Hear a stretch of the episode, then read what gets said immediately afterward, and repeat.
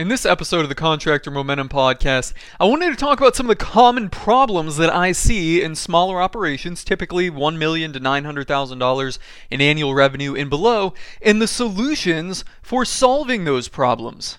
Let's jump into it. Through the course of running my own business and now, well, investing in other residential service contracting businesses and running the podcast, the Facebook group, I've had a chance to work with and interact with a lot of other residential service contracting business owners and see their businesses and see how things work and perform in there. And one thing that is very clear is that at certain sizes, within each type of company, or at certain sizes, in the home service industry for each company in there, there are certain problems that tend to exist and certain hurdles that people really need to overcome to get to the next level. So, I wanted to talk about that here in this episode, specifically talking about companies around the $1 million a year in annual revenue uh, size they're typically what I call key man operations. There's one key man, uh, typically at this size, an owner figure, that is calling most of the shots and has a very large influence over everything that happens in the company. And subsequently, I think I'm going to follow this up with doing a couple other episodes, at least one more episode, but I think we could probably break this up into three, maybe even four episodes in total covering the problems and solutions for companies at certain sizes as they go up. Because as I've said, there's certain trends and certain problems that we see in each company at you know rough valuate or not rough valuations but roughly at annual sizes at annual at sizes by annual revenue etc so in this episode let's talk about the companies below $1 million, 900K a year, and below. What types of problems do they have? And, well, what can we turn around and change to fix those problems? Uh, typically, like I said, they're key man operations, one guy calling all the shots here. So, the first thing that I notice is a lot of these companies that are below 900K in annual revenue don't have defined services. There's no specific services that they offer and target. And if you listen to me, you know that I'm a very big fan of saying you need to have specific services that you target. This doesn't mean that you chop everything else off and you don't take it if it comes, you know, if it comes your way, but you're specifically uh, need to have defined what you are targeting, what you want to sell, and what you are marketing for. And you'll notice this at a huge level. Even the big companies out there, the ones that are doing $100 million a year in annual revenue, the huge service contractors like that, they have specific services that they are targeting. If you noticed, all of their ads are laser targeting a specific service. And some of those big companies, they might actually only run ads for two or three services, even though they are capable of doing freaking everything under the sun. They've got the human resources. There's certainly somebody on staff that knows how to do that service, but they actually only target with their advertising on the front end of things just a small handful of services.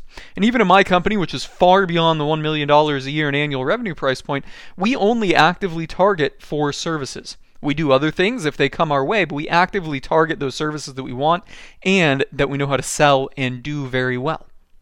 Now, subsequently, with those defined services on the front end of marketing, Behind that, most of these companies also lack the standards for their projects. And when you think about it, if they don't have defined services, well, it's really hard to come up with project standards for everything under the sun. So, for all of the defined services that need to be defined in a smaller operation, well, I shouldn't say smaller operation, larger operation as well, there needs to be specific standards for that project. What do you look for? What do your guys or your crew or your crew leader or your foreman or whoever is responsible for that project, what do they look for to ensure that things are completed to standards so that customers are going to be happy. And these things can be relatively simple, but they're the types of things that people often overlook. I know in my company, one of the things we have on basically every uh, standards sheet that we have, project checklist that we do at the end, is sweep of the area, walk through with the homeowner. Customer uh, completed our project completion survey. Okay. Uh, let's just say we do a lot of fastener replacement over pools. Sometimes fasteners end up in pools. So one of the things that we have on the checklist for fastener replacement is pool has been cleaned of all fasteners. Simple things like that, but you need to have the standards that outline it to make sure that this stuff happens. Uh, another thing that we run into in the screen enclosure business is the screen, the little kind of access after it goes in place, has been trimmed. Some guys will leave that stuff in place and get this little half inch tab there. Well, the customer doesn't like that. And if they don't do all of them, uh, then the customer is going to call us back and complain. So again, we have that on the checklist. We have the defined services and then you need to have defined standards for these main services that you're targeting. And if you do that, what you'll find is that A, your marketing is going to attract the customers that you want. You're going to be narrowing your scope of services. So all of your referral base is going to be focused around those services that you want, your defined services, and you're going to make more money on them because you've got the project standards in place. And subsequently, you're doing them more efficiently define services and then subsequently following uh, project standards for each one of those defined services is huge. And I just see this, it seems so intuitive, but I see it in so many smaller companies. I've seen companies that are doing a few hundred grand a year in revenue. And they are an HVAC contractor, an electrical contractor, a plumbing contractor, and they also do painting, right? And all they're doing is 500 grand a year in revenue. And when I speak to these people, I'm like, you do realize that each one of those trades, each one of those four trades, is a $5 million a year business in any decent sized metro area. Yet here you are treading water on four separate trades. This isn't even defined services. This isn't even, you know, a multitude of defined services. This is four separate trades. I mean, heck, you might as well build a whole new house at this point with all these services that you're offering. But you've got all of them, and you're marketing four totally separate trades, not even defining services here. Yet you're only doing 500 grand a year in revenue, and I guarantee you there are a handful of companies out there in your same market doing one of those trades and $5 million a year in revenue.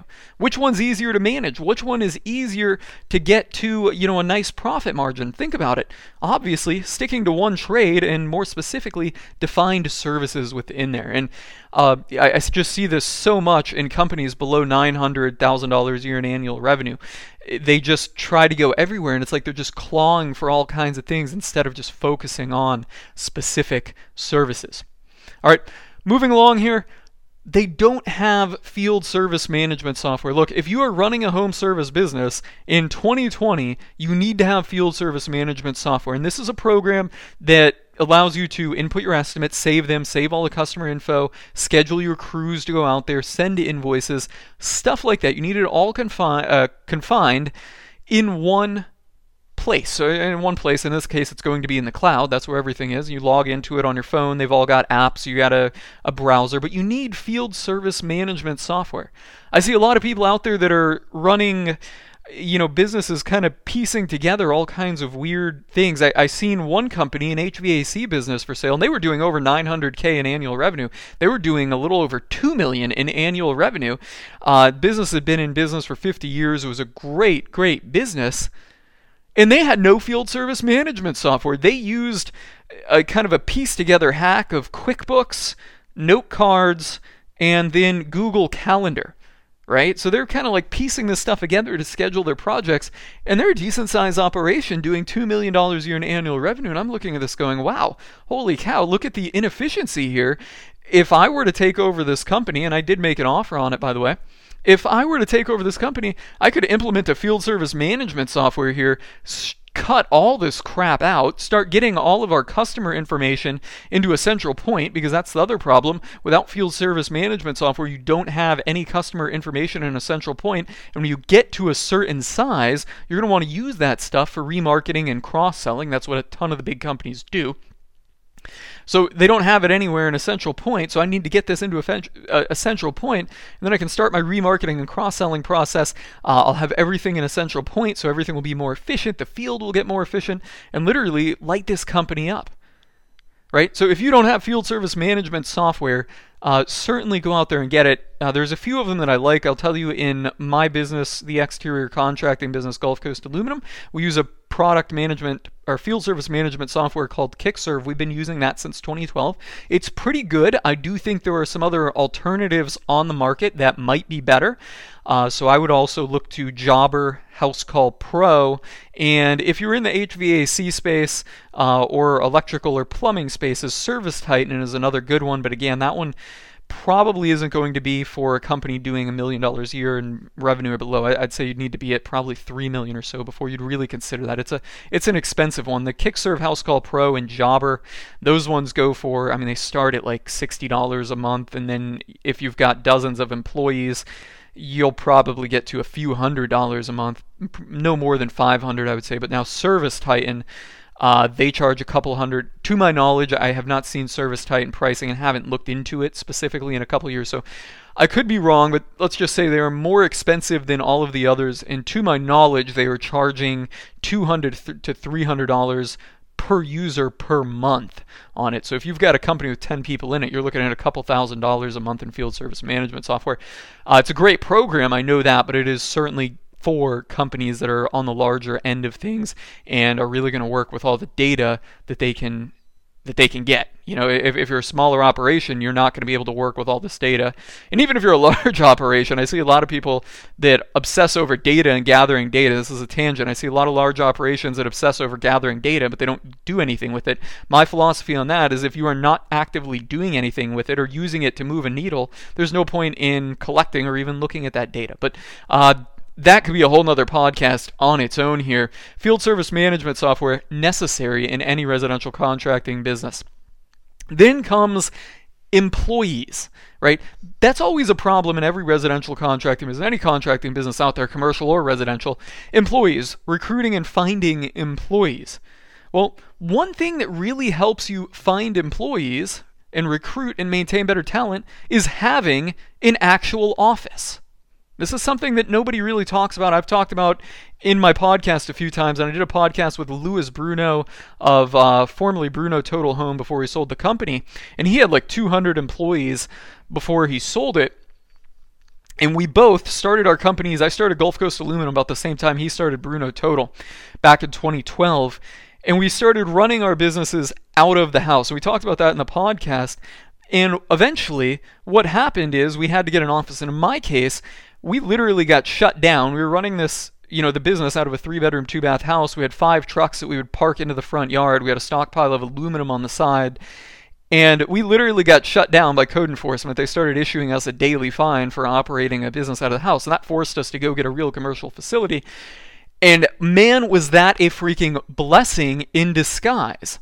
Because think about this the people that you want to work for you, they don't want to come to work for you at your house. They want to work for a business that shows their real business. They're a legitimate business, they're trustworthy business, a business they are proud to work for and be associated with, a business that they are proud to tell their mother and father in law they work for. And that business operating out of your house is not that business they're proud to work for. And on the on the flip side of things here, when it comes to actually hiring people, you know, the good people don't want to work out of your house. And the good people, the great people that you do want to hire, or excuse me, uh, the good and great people that you do want to hire don't want to work out of your house, but you're going to attract the people that like working for an informal operation that know they can, you know, kind of get away with things and run the show and not follow any formal procedures, the ones that like informality are going to be attracted to your business that runs out of your house and has no office. So once we got hit with our code enforcement fines and we had to get into a real office,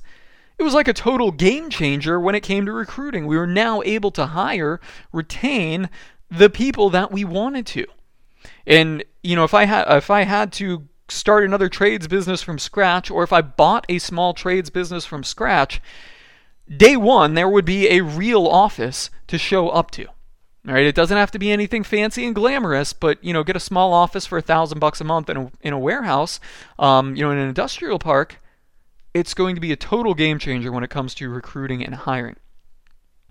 Then comes branding and selling. Let's talk about that.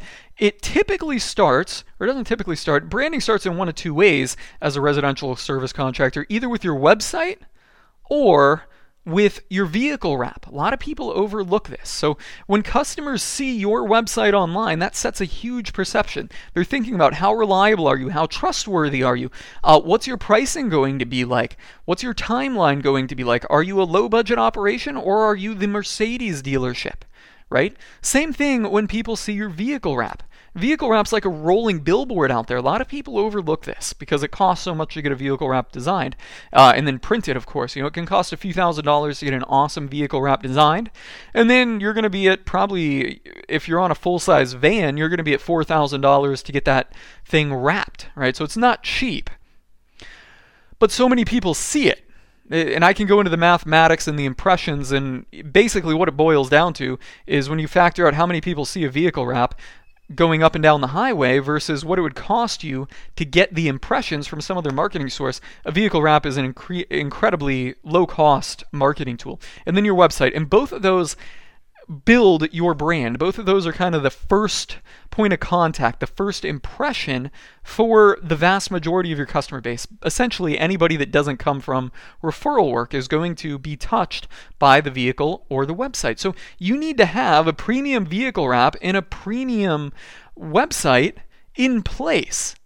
And this is huge. Think about this. When your vehicle rolls up to a customer's home and they see that vehicle wrap out front, suddenly you went from, or you, you're, well, you didn't go from, you could have, but it, compared to a chuck and a truck operation that has no vehicle wrap and they're just showing up out there with either nothing on their vehicle or magnets or maybe even just basic lettering. Compared to that, a vehicle wrap is telling that customer, like, all right, this company is the real deal. This is a legit operation, and I am not going to haggle with them on price. I'm not getting a deal. They're not I'm not getting a deal here. This company's going to fix it. They're going to get it done right.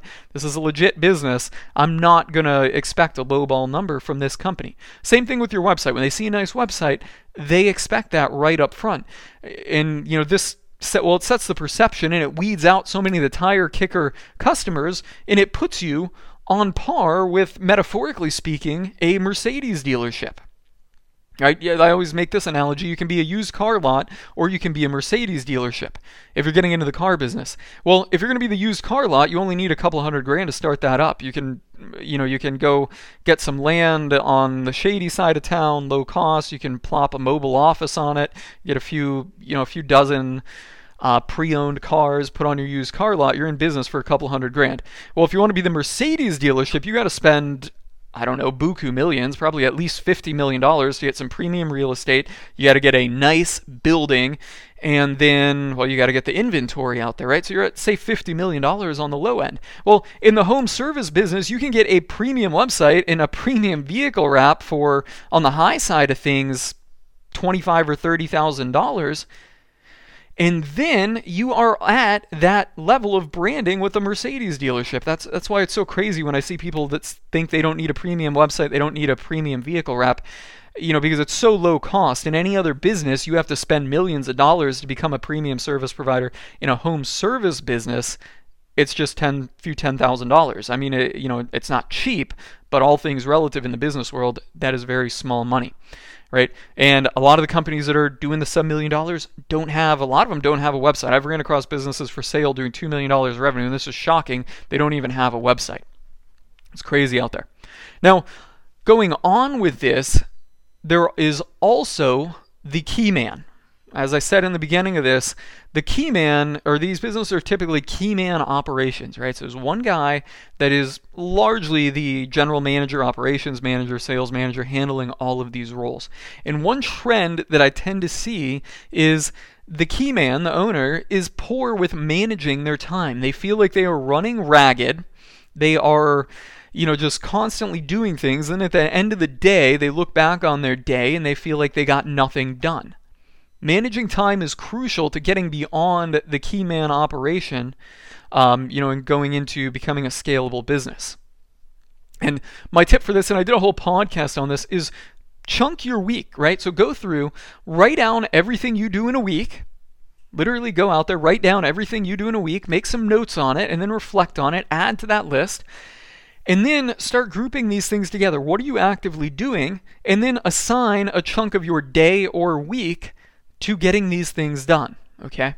So, for example, I know that Monday morning we're going to have a ton of leads, so we or I prioritize handling my sales team and the leads on that Monday morning. Friday, I know invoices need to be sent out. So Friday afternoon, we handle the invoices that are getting sent out. Friday, I handle customer problems.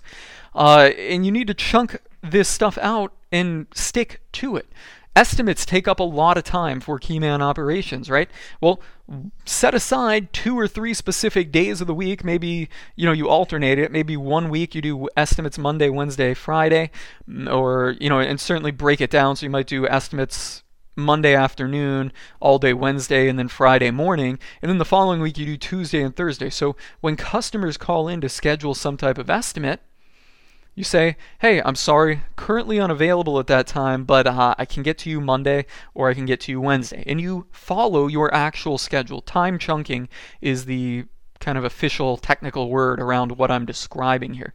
You need to make those time chunks and you need to stick to them. Another thing, too, is you know, budget everything to get done during business hours and have some after working hours. In the early years of my business, and mind you, I've been in business, uh, what, eight years now at this point since I started my first contracting business there. And and uh, it's not as long as some of you guys listening, but I know it's longer than a lot of you listening. But the first three or four years, I would literally run myself ragged, working 24 7, all hours of the night, plus the weekend, doing things. And I do feel like that I passed up a lot of opportunities uh, or a lot of life events. And mind you, I don't have any family or anything. So those of you guys that have family can relate to this on a higher level than I even could because I was working all the time. Now I set my calendar, I chunk my days, and I stick to that, and I am not working. Um, at least not on my service business. There's some other things I like to do that are business related um, and, and, such with contractor momentum that I do after hours. But on my service businesses or the contracting businesses, I stick to the specific hours 7 a.m.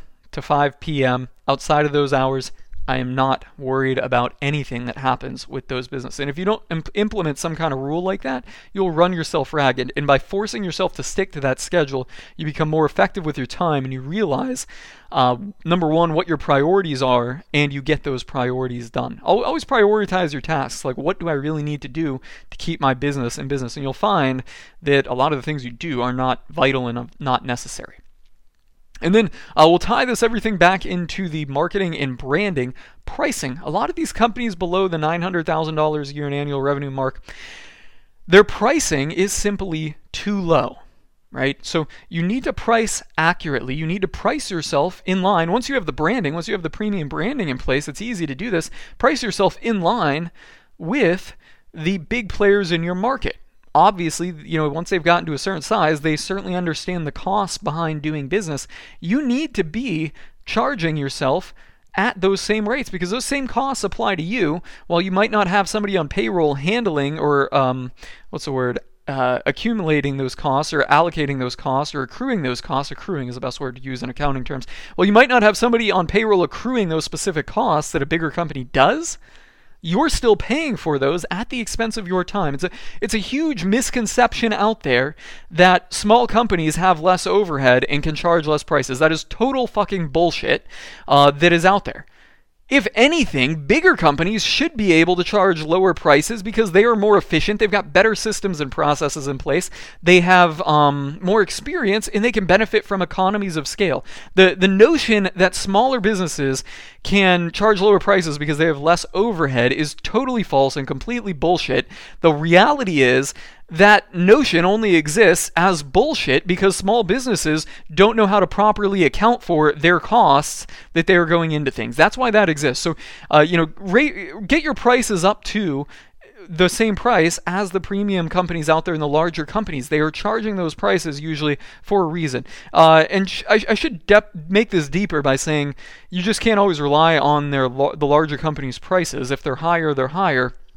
But you do need to fundamentally understand your own cost behind your services and budget for at least a 30 to 50% margin after, um, or 30 to 50% gross profit margin. Okay, so after materials and labor, you need to be making 30 to 50%.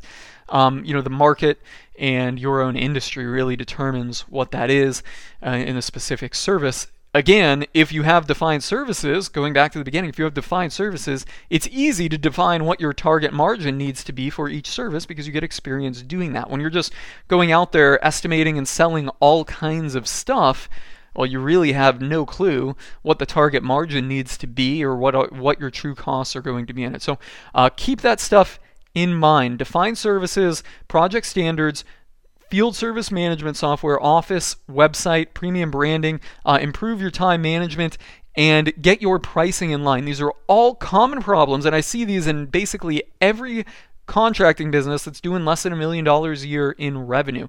Common problems. That's how to fix them, guys. If you guys have any questions, comments, thoughts on that, look for the official post on this group, uh, the official post on this podcast in our Facebook group. If you can't find that official podcast, drop a new, um, drop a new post in the Facebook group in there, and leave your questions, comments, feedback. I look forward to hearing from you guys.